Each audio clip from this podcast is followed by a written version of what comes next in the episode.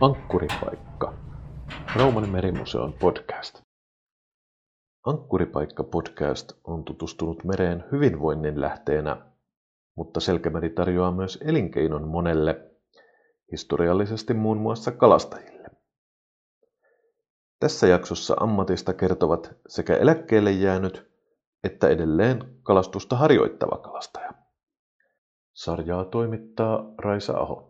Kun puhutaan merestä, täytyy tietysti puhua myös kalastuksesta. Ja se onkin aiheena tällä kertaa Rauman merimuseon Roskaton Raumanmeri podcast-sarjassa.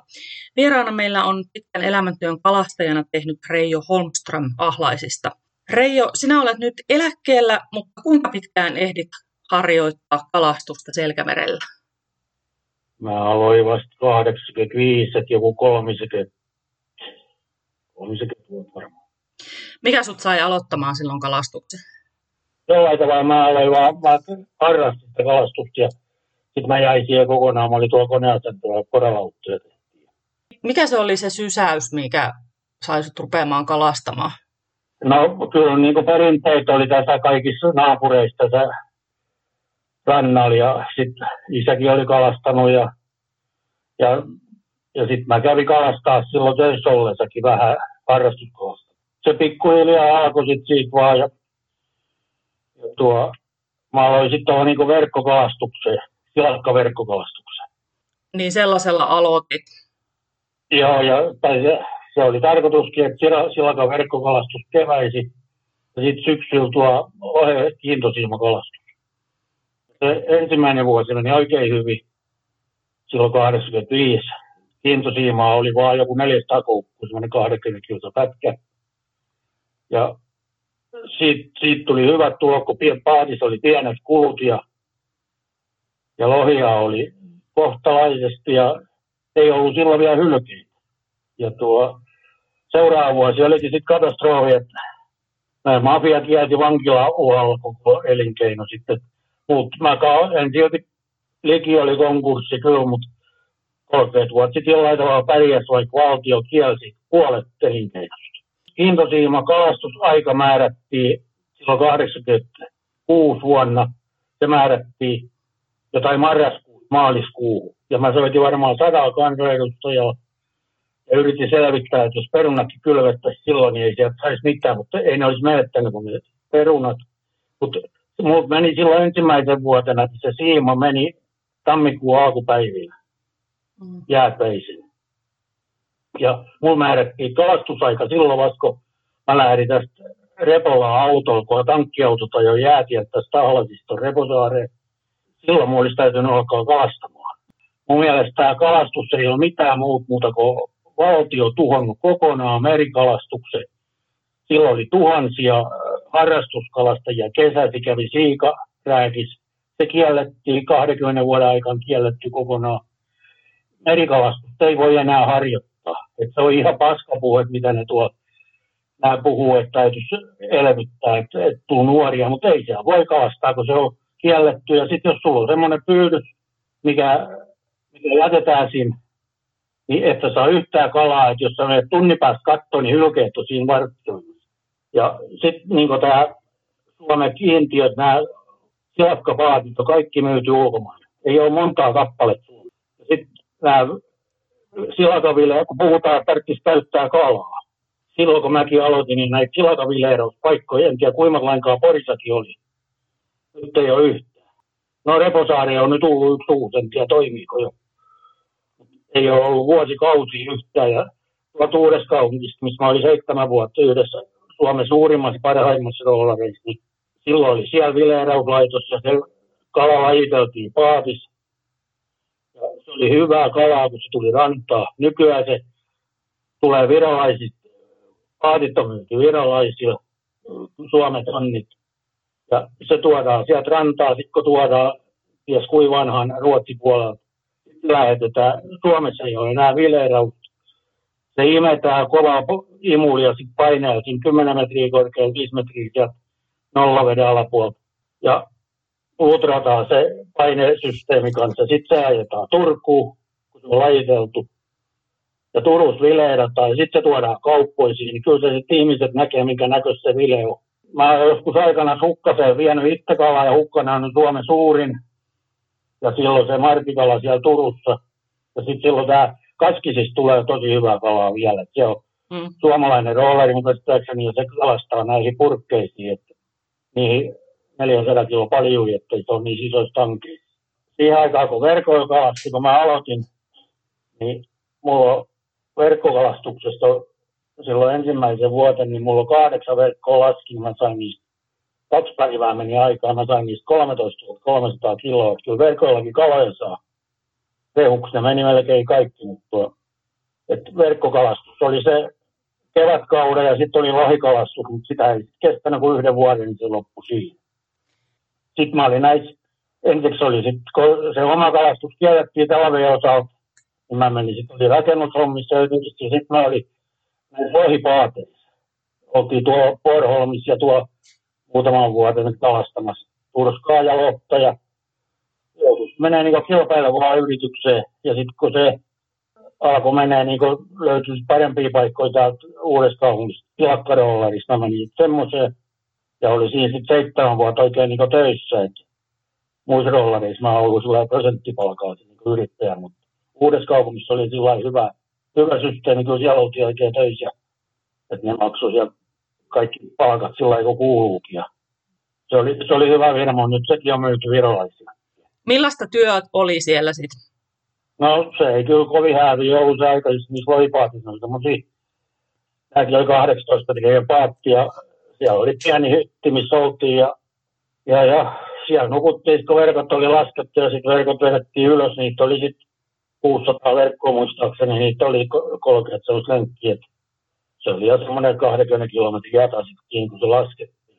Ja sitten sit tämä kiintosiima kielto, kun se tuli, niin se perustuu osittain siihen, kun kaikki nämä verkkopaatit, missä mäkin oli sitten, niin kun ne laski, kun se siima, siimojat oli tässä porikoodallakin kolme, meillä, kolme eri kalastajaa, niin se oli semmoinen pari kilsaa, toisia, oli, millä oli enemmän, niin oli vielä pidempi se siima. Savomeren pari kilsaa, niin kerisi tulos ja sitten kun nämä verkkomiehet, niin ne luuli aina, kun siinä siimassa oli kaloja, ne kaikki kalattu siinä.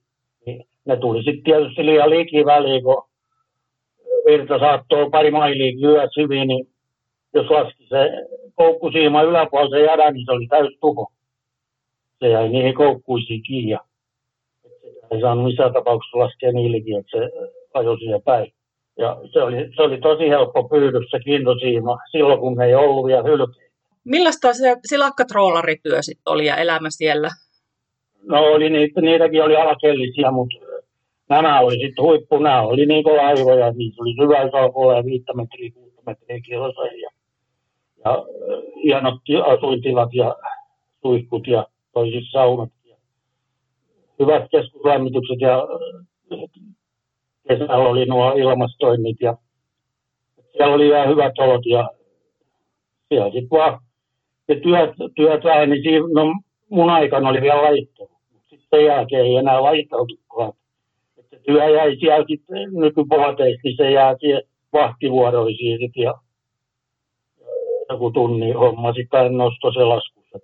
Mutta ennen vanhaa, kun saatiin rooli ylös, niin sitten laskettiin heti takaisin, jos ei antaa lähdetty.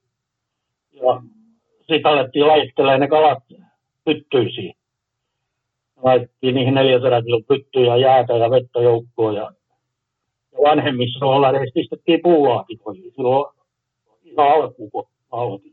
Millainen työpäivä oli siellä silakkatroolarilla? No, Mitä siihen kuuluu? No, se saattoi olla semmoinen ihan jatkuva. Että kun sait laiteltua, niin oli uudestaan nosto ja rantaan, jos oli hyvin kaloja. Että se oli väli, se oli, silloin jos vedettiin kymmenenkin tuntia sitten eikä ollut lajittelu, niin se aika sai sitten huijaa. Mm. Mutta silloin, jos oli jo lajittelu, niin siinä lajittelussa meni vähän aikaa. Ja kyllä siellä väliin se työpäivä oli pitkäkin ja sitten oli vielä vahtivuoroja ja mäkin tykkäsin kyllä siellä olla sitten siellä vahdissa. Oli yleensä aina mennyt tuuleen.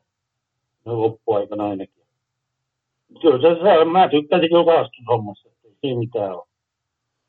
Se, kun sanotaan, että, että rajoitettiin kalastus, Mm. Niin kyllä se tietysti tämmöisen iso paatin, milloin ne tonnit ja ne pari kolme miljoonaa kiloa, niin ne, se vaikutti se rajoitus, mutta meikäläisillä niin se ei vaikuttanut mitään. Tämä valtiorajoitus vaikutti meikäläisillä.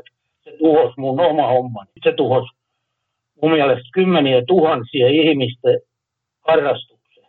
Ennen oli paatteja, kun 30 vuotta takaisin. Sitä oli joka, joka vuodissakin, niin aika monella oli paatti ja ne lähti tuonne kalastaa ja siellä saattoi sata paattia nähdä tuolla tyveneellä ilmalla tuolla merellä. Että siellä oli paljon nyt ei ole yhtään. Ei ensimmäistäkään koi saa mennä. Sä sanoit, että sä tykkäsit siitä työstä, niin mikä siinä oli sellainen as- puoli tai asia, mistä sä tykkäsit? No se, se oli ehdottomasti vapaa, jos ajoutua ulkona ja joskus siellä oli kyllä kylmäkin, kun jos merelläkin oli tuo rolleriski, se aika jäi vaan niin lyhkäiseksi, että jos oli 15 metriä tuut ja vielä liki 10 pakkas, niin se oli todella kylmä ja vesi lensi ja kaikki jäätiin sama tie siihen paikkaan, että missä ei jalka pysynyt paikalla. Se oli todella kylmiä olosuhteita, kyllä se olisi hienoakin, enempi osaaja. Oli semmoista hienoa ilmaa. Ja sitten just se, että kun omia, omaa vehkeä kalasti siellä, niin siinä oli aina se, että kyllä siellä, siellä olisi ihan hyvin pärjännyt ja toisaalta mä pärjäsin jo kevätkalastuksellakin sitten jollain tavalla siksi ennen kuin mä menin noihin toisiin paatteisiin talve, talvihommaan. Tässä, kun mä olin uudessa kaupungissa seitsemän vuotta siinä Suomen suurimmassa firmassa mun mielestäni, niin, niin tuo, mä jäin siitä tain pois siinä huhtikuun lopulla ja menin sitten taas syksyllä takaisin, kun alkoi uusi kalastuskausi. Mä kalastin omilla verkoissa kevätkauden. Niin mä sain siitä paljon enemmän rahaa, mitä mä sain siellä rollarissa, että sielläkin on ihan kohtuullisesti tienasi. Kyllä siellä semmoisia hyviäkin kuukausia tuli. Huomasitko Selkämerellä mitään muutoksia sinä aikana, kun sä teet kalastajana töitä esimerkiksi siinä veden laadussa tai missään kasvillisuudessa mielestä- tai muussa? mun mielestä vedenlaatu parani, vedenlaatu parani, mutta hylkeitä, niitä oli niitä, niitä, oli niitä tavattomasti. Et jos, jos sinne jonkun semmoisen pyydyksen pisti, niin ihan varmasti sä et siitä mitään saanut, jos kun niin kuin lohiverkkojakin vedettiin, se kesti, mitä sen olisi kestänyt, se nosto, se 80 kilometrin nosto, niin se kesti, en nyt ihan varmaksi muista enää, että olisiko se ollut joku kolmisen tuntia. Niin kun Ylje lähti menee siitä edeltä, niin sä et päässyt se ohitte. Se ui siinä koko matka ja nyppi. Se ei varmaan syönyt niitä kaloja, mutta se nyppi ne kalat siinä ja kävi sitten jälkeenpäin varmaan syömässä. Siellä oli semmoisiakin kaloja sitten, kun se oli repässyt, niin se ei ollut lähtenytkään irti, että siitä oli lähtenyt vaan nahariakolle. Suurin osa niistä kaloista, kun semmoinen hyljevonkale ottaa siellä hampain kiinni ja repäsee, niin se täytyy olla niin lujasti siellä verkossa, että ei se irtoa. Se oli väärin, kun kuviteltiin, että ne kalat, mi- missä näkyy hampaajäljet, niin se on ollut vaan niin kovin kiinni, että se, hylje on se ottanut kiinni, se ei ole irronnut. Se on valtavia määriä, mitä hylje söi enemmän, jos se osui siihen jadaan, mitä se kalastaja siellä kertaa sai. Ihan varmasti. Jatketaan tätä jaksoa vielä kalastuksen parissa. Jakson seuraavana vieraana on kalastusta edelleen harjoittava raumalainen Jarno Aaltonen. Hei Jarno ja tervetuloa. Kiitos, joo, todellakin täällä ollaan. Tota, kuinka monta vuotta sä oot Jarno nyt kerennyt harrastaa ammattikalastusta? 2010 vuodesta on niin pää, päätoimijat kalasteltu enemmän ja vähemmän ja nyt itse asiassa tästä päivästä lähtien ollaan pelkästään ammattikalastajat. Mä olen tehnyt muuta työtä tässä ohella, mutta olen, olen irtisanotun siitä ja aloitan, aloitan niin ensimmäinen neljättä pelkästään kalastaja. Okei, eli me päästiin tekemään tälle historialliseen hetkeen tätä haastattelua. No, näinkin voi sanoa kyllä. Mikä se oli? oli sä olit sairaanhoitaja aikaisemmin.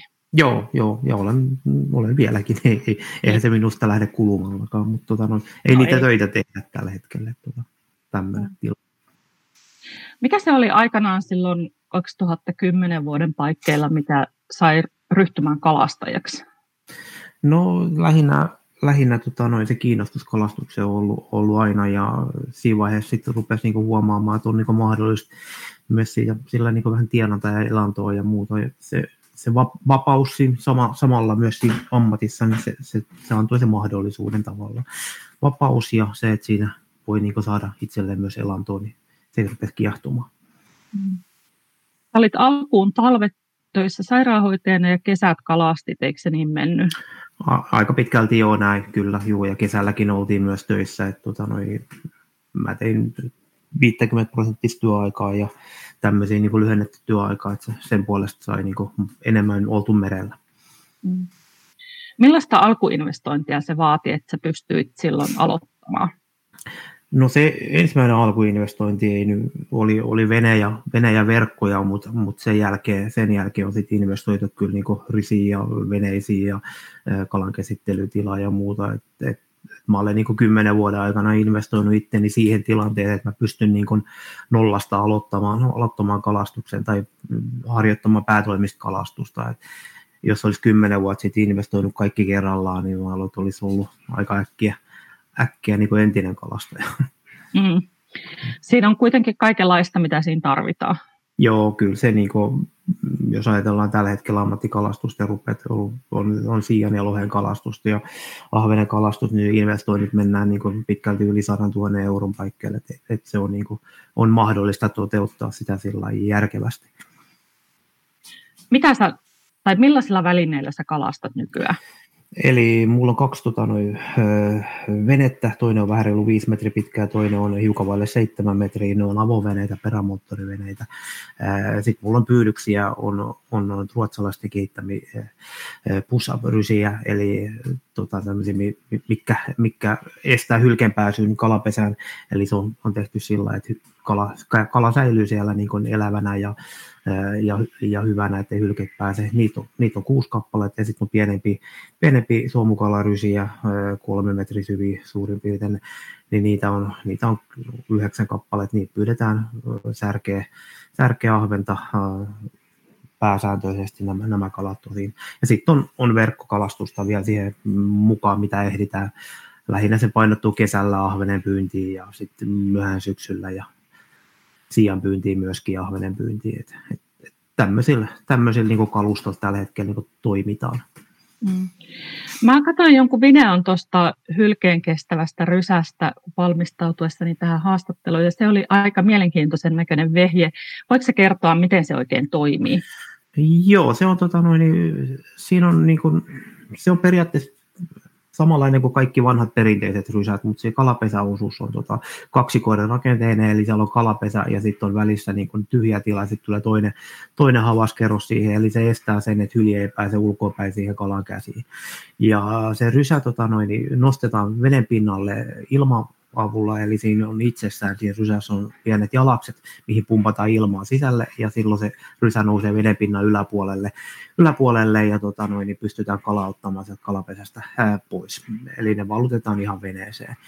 Ja niitä on vähän erilaisia, että on, on isompi ja vähän pienempi. Se, mitä video katteli, niin se on vähän pienempi malli, eli se on pohjakala pohjakalan pyyntiin tarkoitettu, eli ahvenen pyyntiin tarkoitettu, ja sitten on isompi, mikä on niin tuplasti siitä isompi vielä, niin tota, ne on niin lohen ja siian pyyntiin tarkoitettu.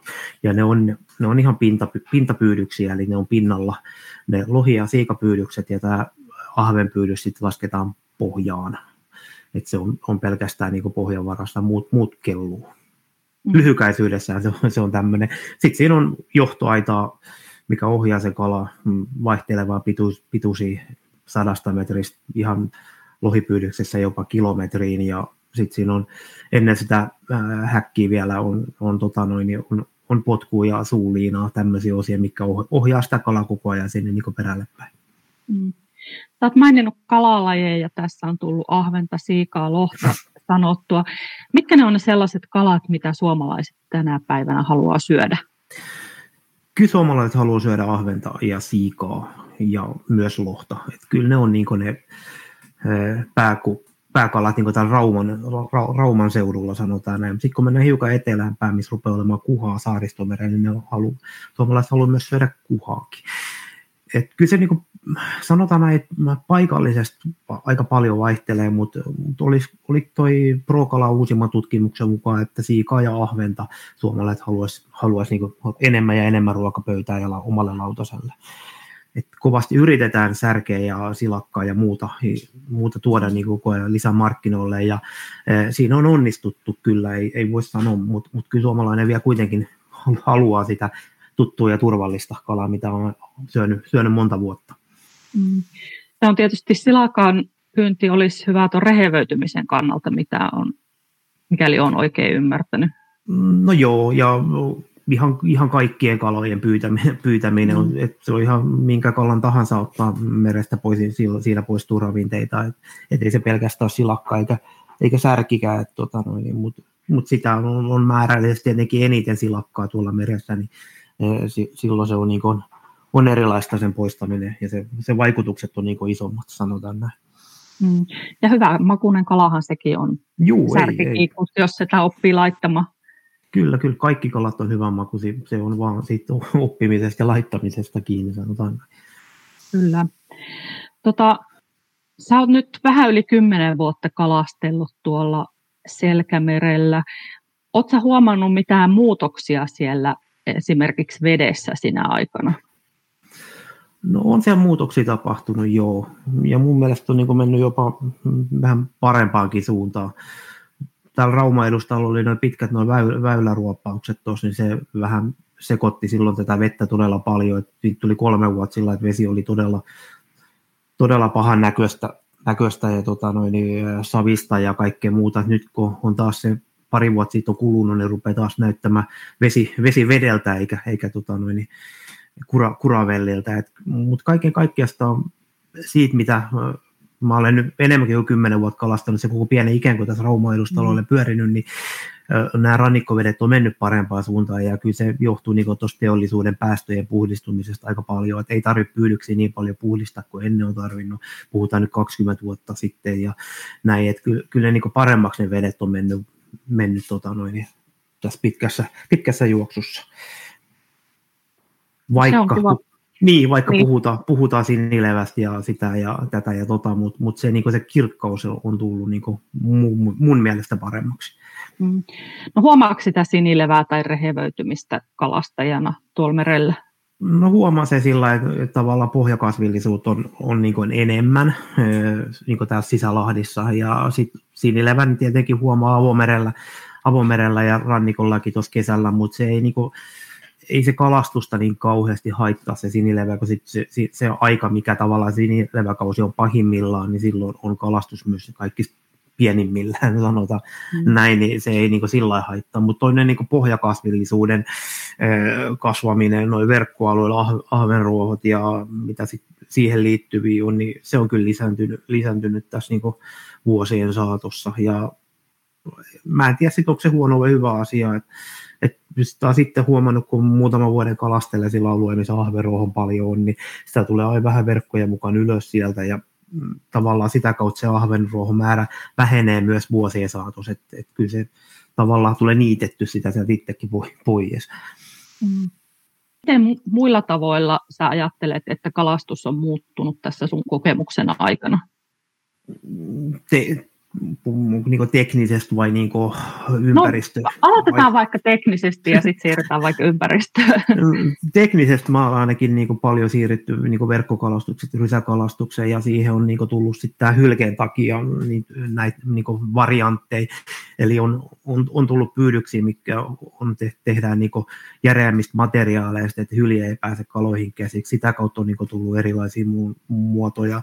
Sitten on tullut hyljekarkotinta, eli ihan äänellä toimiva, toimivaa karkotinta, mikä on pyydyksien yhteydessä, millä estetään, estetään hylkeen oleskelu ja pääseminen niin sinne rysän lähettyville. Ja sillä, sitä kautta myös niin saadaan rauhoitettu sitä tilannetta sillä pyydyksellä, että kala, kala saa siellä niin rauhassa olla ja mennä sinne pyydykseen. Et ne on niin ne suurimmat tekniset, tekniset niin muutokset tähän kalastukseen. Ja sitten on tietenkin venekalusto ja siihen liittyvät tekniset muutokset on tullut aika paljon. Mullakin on ihan kalastuksen teetetty vene, vene ja tota, noin, niin siinä on otettu huomioon pelkästään se kalastus, että en, ennen mentiin niillä veneen, mikä on tehty aika pitkälti huivenekäyttöön ja sitten sitä on yritetty muokat vähän niin siihen, nyt on lähdetty niin toisella ajatusmaailmalle. Ja tietenkin sitten toi perämoottorien kehitys on mennyt niin paljon eteenpäin, että on, onhan ne niin ympäristöystävällisempiä, polttoainetaloudellisempia, niin tätä kautta niin on, on kehitystä mennyt.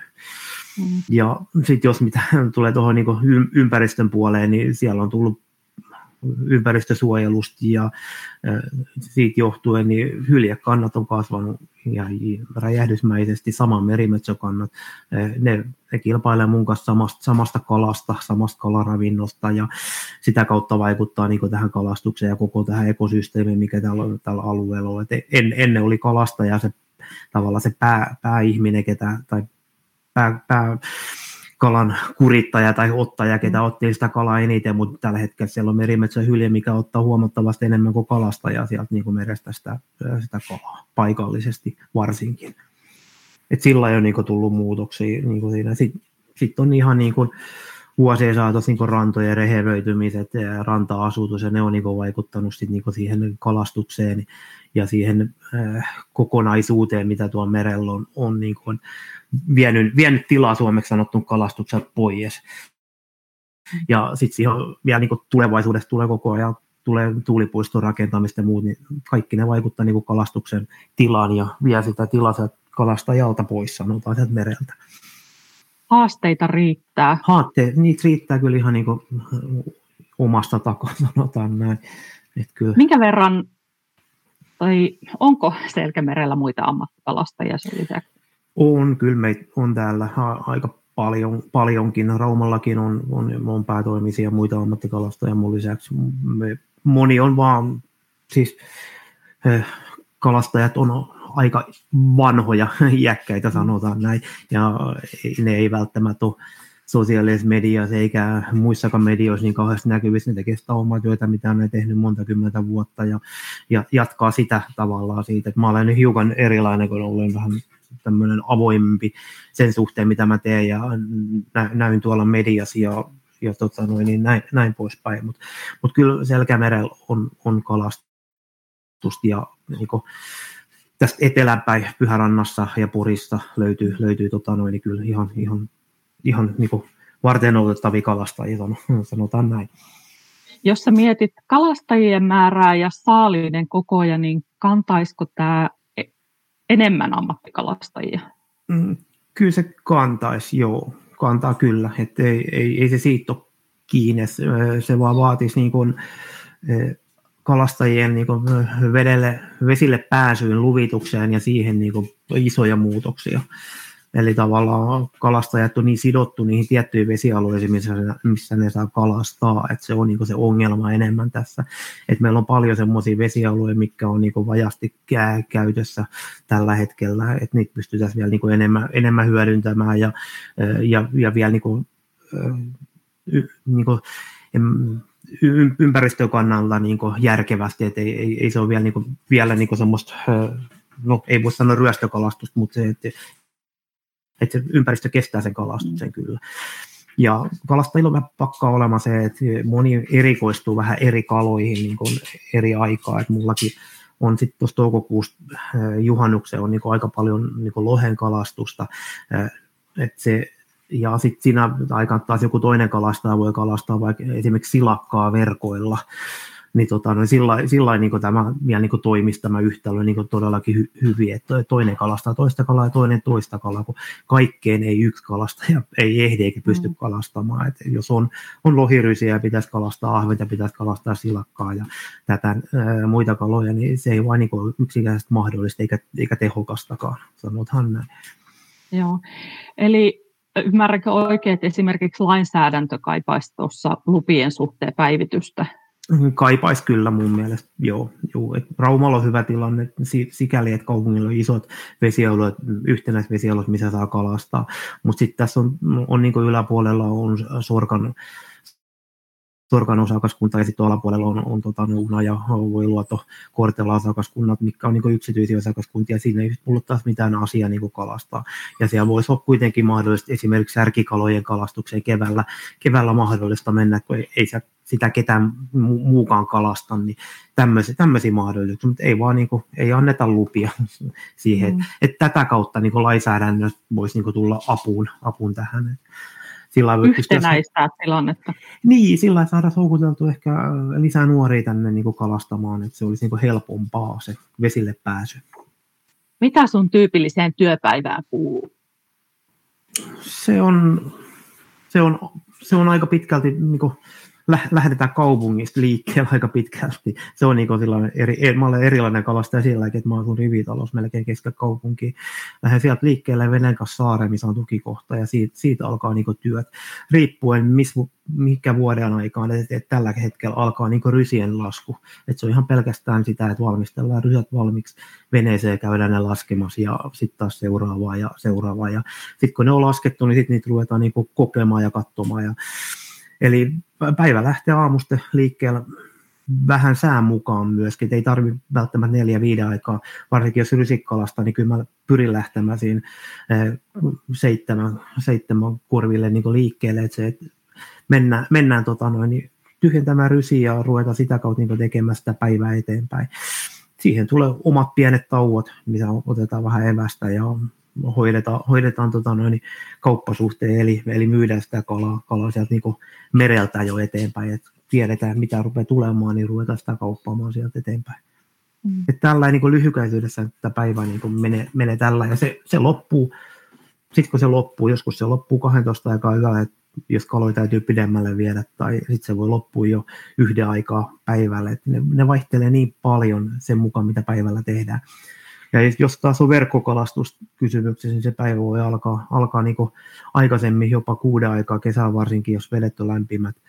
Verkkojen nostoli ja tai oikeastaan se alkaa jo edellisen iltan verkkojen laskulla 10-12 välin illalla ja sitten ne nostetaan 6-7 tunnin päästä ylös ja päivä voi loppua sitten jo puolen päivää, kun kalat on viety. Sitten on niin loppupäivä päivä tehdään sitä huoltohummia ja sitten taas illalla käydään laskemassa verkot. Et, et, se vaihtelee vuoden ajan mukaan ja sitä, mitä kalastetaan, niin sen mukaan aika paljon. Sä mainitsit kalan myynnin. Minne sä myyt kalaa? Eli saako raumalaiset raumalaisista marketeista esimerkiksi sun pyytämää kalaa? Kyllä niin mahdollisuus on saada niin Prismasta esimerkiksi, koska mä myyn tuonne kalasettiin uuteen kaupunkiin tukkuun kalaa, ja ne toimittaa sitten taas Prisman Raumalle kalaa, se on mahdollista, mutta sitten on aika mä myyn paljon kalaa myös tuohon rannikon kalatuotteelle, millä on niin kalakauppa tuossa Raumalla. Eli sieltä saa, sieltä saa mun kalaa. Ja sitten mä myyn ihan suoraan kuluttajien myös kotona. Mulla on kotona elintarvikehuoneisto, mistä, mistä mä käsittelen kalan ja myyn siitä niin kuin suoraan. Että et ei ole niin kuin mitään muita val- välikäsiä kuin minä, sanotaan mm. näin. Et, et se on niin kuin se kolmas kanava, millä mil, mil niin raumalaiset saa kalaa. Ja se kolmas kanava, se suora myynti, se on ehkä se suurin, suurin niin kuin sitä kautta menee ehkä niin kuin eniten mun kalaa ja, ja vielä, niin kuin, vielä, vielä niin kuin sillä lailla, että et, et se niin kuin painottuu seso, sesonkin tai että siihen niin kuin lohta keväällä ja sitten tota noin, niin siikaa syksyllä, että se painottuu vielä enemmän, enemmän niin kuin näihin kalalajeihin, ainakin näin, niin kuin menneenä vuosina on painottunut. Me puhuttiin tuosta ammatin haasteista, Jarno Aaltonen aikaisemmin, ja kävi ilmi myös, että kalastajan päivät voi olla pitkiä. Mitä ne on ne hyvät puolet, mitkä auttaa jaksamaan pitkiä päiviä ja hankalia tilanteita? Kyllä se on se koko ajan vaihtuva toimiston taulu, sanotaan näin. Että se, että joka aamu, kun menee merelle, merelle on erilainen, joka ilta, kun lähtee, niin on erilainen. Että se on se, niin se se, mikä jaksaa, jaksaa, tota siellä, jaksaa sen takia sen merellä olla ja tavallaan sellainen oma, omalainen vapaus, että tota, jos joskus vähän laiskotuttaa, niin voi jopa ottaa Martin torkut aamulle, että hei, kyllä sekin niin mahdollista. Ei ole heti pomo ainakaan huutamassa selän takana, että mm. nyt olet vartin myöhässä. Vapaus ja sitten se alalta vaihtuva maisema, mikä siellä merellä on ja se luonto, se tulee niin iholle siellä merellä koko ajan, että sitä on niin kuin sitä on hieno, hieno katsoa siellä. Ja voisi kuvitella, että vaikka ajaa samasta kohtaa kahtena päivänä peräkkäin, niin se luonto ei silti ole sama. Ei, ei, ja ei. muut vaihtelee. Kyllä, ja varsinkin tällä kevät, kun lehti tulee puuhun, niin se näkee niin kuin tunni, tunnis voi muuttua maisema todella paljon, että se huomaa niin meren, kun liikkuu, liikkuu ja katselee niitä puita, niin se, se on vaan erilainen aina. Selvä. Kiitoksia haastattelusta ja mm, hyvää kalastuskesää. Joo, kiitos. Siihen aina tarvitaan sitä onneakin sinne. Kuuntelit Rauman merimuseon Ankkuripaikka-podcastia. Kiitos seurastasi. Vieraina olivat Jarno Aaltonen ja Reijo Holmström, toimittajana Raisa Aho.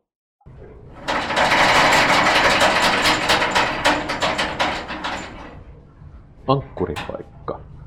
Rauman merimuseon podcast.